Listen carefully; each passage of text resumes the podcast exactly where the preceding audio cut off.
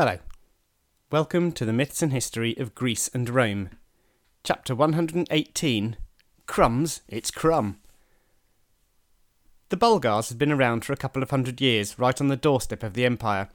Sometimes they'd been friends, sometimes enemies, but like the Goths and the Alemanni before them, they were always there and they always needed to be watched. They had had some mighty leaders before, but in the very early years of the ninth century, the greatest of them all came to power. His name was Crum, and he was to wreak havoc among the themes of the empire and cause the deaths of two emperors and the deposition of another. Crum had become Khagan of the Bulgars sometime around 796. His origins are lost in the mists of time, although it's thought he was a tribal chief in Pannonia before becoming leader of all the Bulgars. By 805, he had virtually wiped out the Avars and taken their lands, which brought him into contact with the Franks of Charlemagne, as well as the Byzantines. By 807, he had entirely united the Bulgar people. None of this was on the horizon for the new Emperor Nicephorus, though, when he took control of the government in 802. He was already in his 60s. He had been born in Seleucia sometime around 740 and had risen up to be Logothete of the Treasury under Irene. He was as qualified as anybody to get the empire back some of its lost cash. He quickly sorted out the tax and loan systems, and the money started to flow back into the treasury. This didn't make the emperor very popular, of course, but it needed to be done. At the beginning of his reign, Nicephorus made peace with Charlemagne, although he refused to accept the king of the Franks could call himself emperor. To Nicephorus, as to all citizens of the Roman Empire, there was only one empire and only one emperor, and that emperor was himself. The Pax Nicephori, as it's known, held, and the threat from the west was removed. Nicephorus then felt strong enough to tell the Arab Caliph Harun al Rashid that he was not going to pay up next time the annual tribute was due, and in fact he wanted the money back that Irene had previously paid. The Caliph was not going to let him get away with this insult, and immediately declared war. Nicephorus crowned his son Stauracius as junior emperor, appointed a talented general to lead the troops of the Asian themes against the Arabs, and sat back feeling pleased with himself.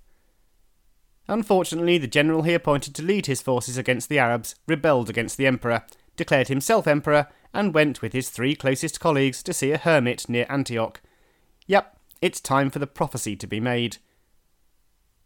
The four men we have already met, known as Michael the Amorian, Bardanes Turkos, Thomas the Slav, and Leo the Armenian, went to see an old hermit. So, have you decided which are going to become emperors? Well, here goes. As we know, the hermit told the leader, the rebelling general, that he had no chance of succeeding, but that two of his three friends would be emperors in the future. This man, Bardanes Turkos carried on with the rebellion anyway, and as predicted, failed. This was the first of many rebellions against the rule of Nicephorus. Turkos led his forces to the outskirts of Constantinople, hoping to provoke a larger, more general uprising among the troops and the people. Unfortunately for him, none was forthcoming, and his rebellion soon began to wither, particularly when two of his key supporters defected. Michael the Amorian and Leo the Armenian were given promotions to lure them away from Bardanes Turkos, and so they rejoined the imperial army. Thomas the Slav disappeared. Bardanes Turkos was sent to a monastery and was soon blinded when a band of Lycaonians arrived. Nicephorus swore an oath that he had nothing to do with this crime. In this case, it's perfectly likely the emperor was innocent. The rebellion of Bardanes Turkos was well over by this stage, and there really was no threat. Not only that, Nicephorus was busy elsewhere. A huge Arab force of 135,000 men stormed into the empire and captured territory, including the city of Tyana. Nicephorus eventually ended up paying them 50,000 gold pieces to leave, more than the tribute would have been. Harun soon died, though, and the Arab threat went away for a while. Nicephorus dealt with an uprising by the Slavs, who were settled in the empire and generally peaceful. He then settled as many Greek speaking citizens of the empire as he could in the Balkans, so that the Slavs wouldn't have all the territory to themselves. This was a wise move, and the area was peaceful for a number of years. Peace in the east and in the Balkans was handy for Nicephorus because in 805 Crum arrived. After uniting the Bulgar tribes, he moved against the Avars and completely wiped them from existence. The Avar people are never heard of again. Crum agreed where the border would be between his empire and the empire of the Franks, and this left him free to attack the Roman Empire. In 807, Nicephorus led an expedition against the Bulgars, but got bogged down dealing with yet another in the long list of rebellions against his rule. Crum took the opportunity to steal a Byzantine military chest containing 1,100 pounds of gold, destined for the payment of troops stationed on the banks of the Strymon. This was nice, he thought, but he could give the Empire a bigger kicking, so in 808 he marched his troops into the imperial city of Serdica. He somehow tricked the population into letting him in and slaughtered 6,000 imperial soldiers. Nicephorus was never popular, but when the people of the capital heard about the deaths of so many soldiers, his popularity fell even lower. He knew he needed a victory, or he would be history, so he marched his army to the Bulgar capital of Pliska, and finding it completely deserted, sacked it viciously. He considered rebuilding the city and stationing his own forces there, but there was a mutiny among his troops and he never got the chance. Instead, he went back to his own capital, feeling somewhat pleased with a job well done. Nicephorus had badly underestimated Crum, and underestimating people like Crum is usually a pretty bad idea. The Emperor decided that since the East was quiet, he would gather up all the Eastern armies, add them to the Western armies, and destroy the Bulgars. Oh, silly man. In 811, Nicephorus and Staurakius marched out of the Golden Gate at the head of a giant army, numbering up to 70,000 men. They quickly reached Pliska and sacked it again, it's said the emperor lost his head a bit during the sack and ordered women and children to be slaughtered. This is not by any means certain. What is known, though, is that the Bulgar treasury was seized and distributed amongst the soldiers. Crum saw his people being murdered and offered peace, probably only as a chance to gain a bit of time to regroup, but the emperor was on a roll and decided to finish the job. Did we say that Nicephorus had underestimated Crum? We did? Well, we were right, as we are about to see. Crum reinforced his armies with defeated Avars and Slav mercenaries, and then led his men away from the city. The Imperial army followed. Crum led his army into the mountains. The Imperial army followed. Crum led his army through a rocky mountain pass. The Imperial army, of course, followed. It was getting dark, and the Imperial army did not see the Bulgars sneak round behind them and blockade the entrance to the pass. They did not see the Bulgars block the exit to the pass, and they did not see the Bulgars disappear into the mountains to wait for morning. Morning came. Nicephorus realised his whole army was trapped. There was simply no way out. He gazed up at the blockades and whispered, We have no chance of being saved, except to be turned into birds. All day the troops waited for the attack, but it never came. The soldiers became more and more frightened as they imagined what was going to happen. The Bulgars spent the day making their fortifications and blockades stronger, and then settled down for another night. Morning came, again, and this time the Bulgars attacked. They leapt on the Imperial army and cut them to pieces. The Imperial troops tried to escape, but the Bulgars set fire to the blockades at each end of the pass, and many Imperial soldiers burned to death. Only very few men escaped with their lives. Staurakius was one, but he was paralysed by a terrible neck wound. The Emperor's son in law, Michael Rangabi, also escaped, and the two men, along with a few soldiers, made it back to Constantinople. The Bulgar armies took many imperial prisoners, including a young man called Basil. He was kept in an area reserved for Macedonian prisoners, and so gained the name Basil the Macedonian, even though he'd probably never been to Macedonia. Nicephorus was not so lucky. Only two emperors had ever died in battle against an enemy of the empire. Nicephorus became the third. The bodies of Decius and Valens were never found, but the body of Nicephorus was found. The dead emperor was identified by his purple boots. Crum was delighted. He had the head of the emperor cut off and taken on a spike back to the Bulgar camp. There it was laughed at, insulted, and pelted with food and poo. After a few weeks of this, Crum had the head boiled, so that all that remained was the skull. He had the holes filled in and the skull lined in silver, for the rest of his life, Crum used the silver coated head of Nicephorus I as a drinking cup. He never forgot what the Emperor's troops had done to his people, and whenever important men from the Empire came to visit him, he would make them drink from the head of their dead Emperor. Nicephorus was over 70 when he died, and had ruled the Empire for nine years. It could never be claimed he had been a great emperor, or even a good one, but he wasn't the worst. He stabilised the economy and reasserted control over Greece. He also settled people in the Balkans and other disputed areas, which helped to solidify imperial territory. His foreign policy, and in particular his generalship, were not so successful, and it is often in these areas that an imperial reputation is defined. Nicephorus's reign was not a success in these terms, and his head ended up being used as a drinking cup. You can draw your own conclusions. Stauracius was now emperor, but Stauracius was paralysed. He made an attempt to rule through his wife, but this was a time of crisis, and not a time for the empire to be ruled by someone who couldn't move. He was forced to abdicate after two months, and died soon after in a monastery. He was probably about forty, but nobody really knows. The only person left with any claim to the throne was Michael Rangabi, and he was duly crowned Basileus in October 811. Michael was a handsome and physically strong man, but he was weak at heart. He was not really up to the job of being emperor, and he didn't make a very good one.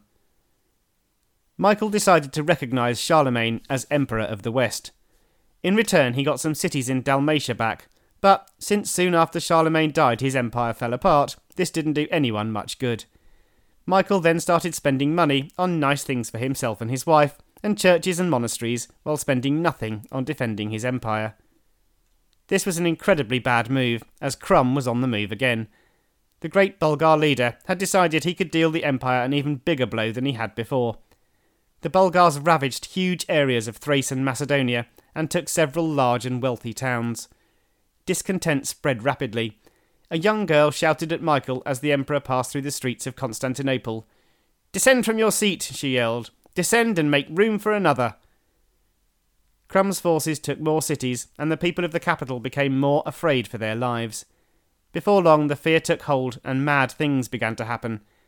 In 812, Halfway through a service in the Church of the Holy Apostles, a mob burst in.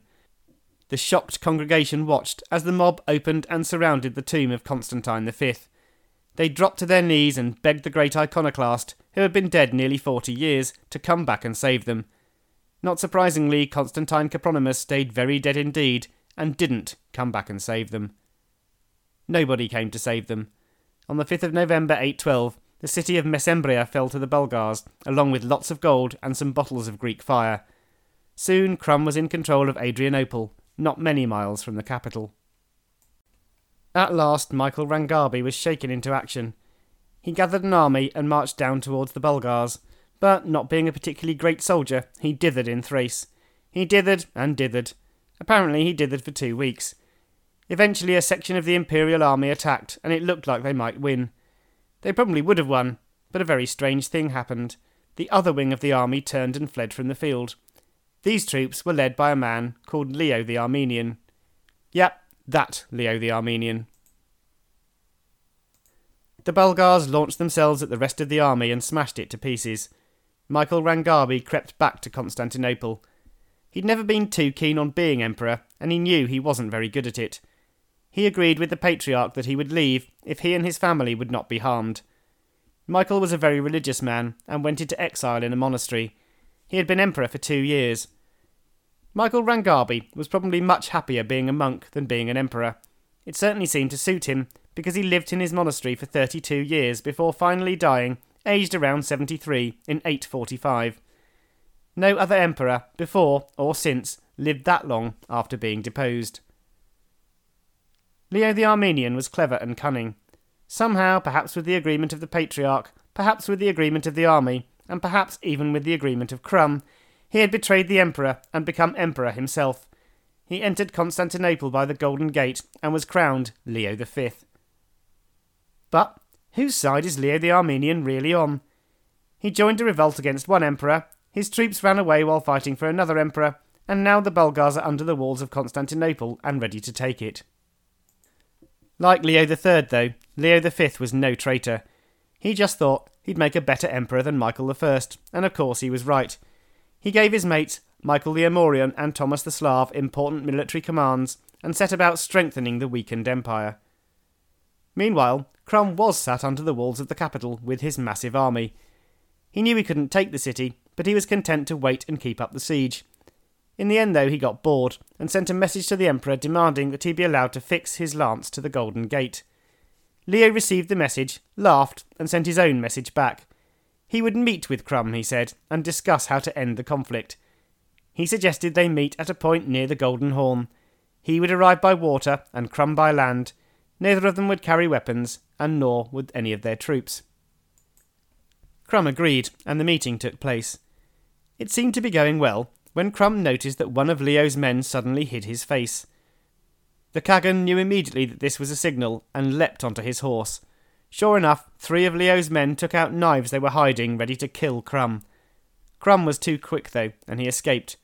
The rest of his party were either killed or taken prisoner. The revenge was terrible.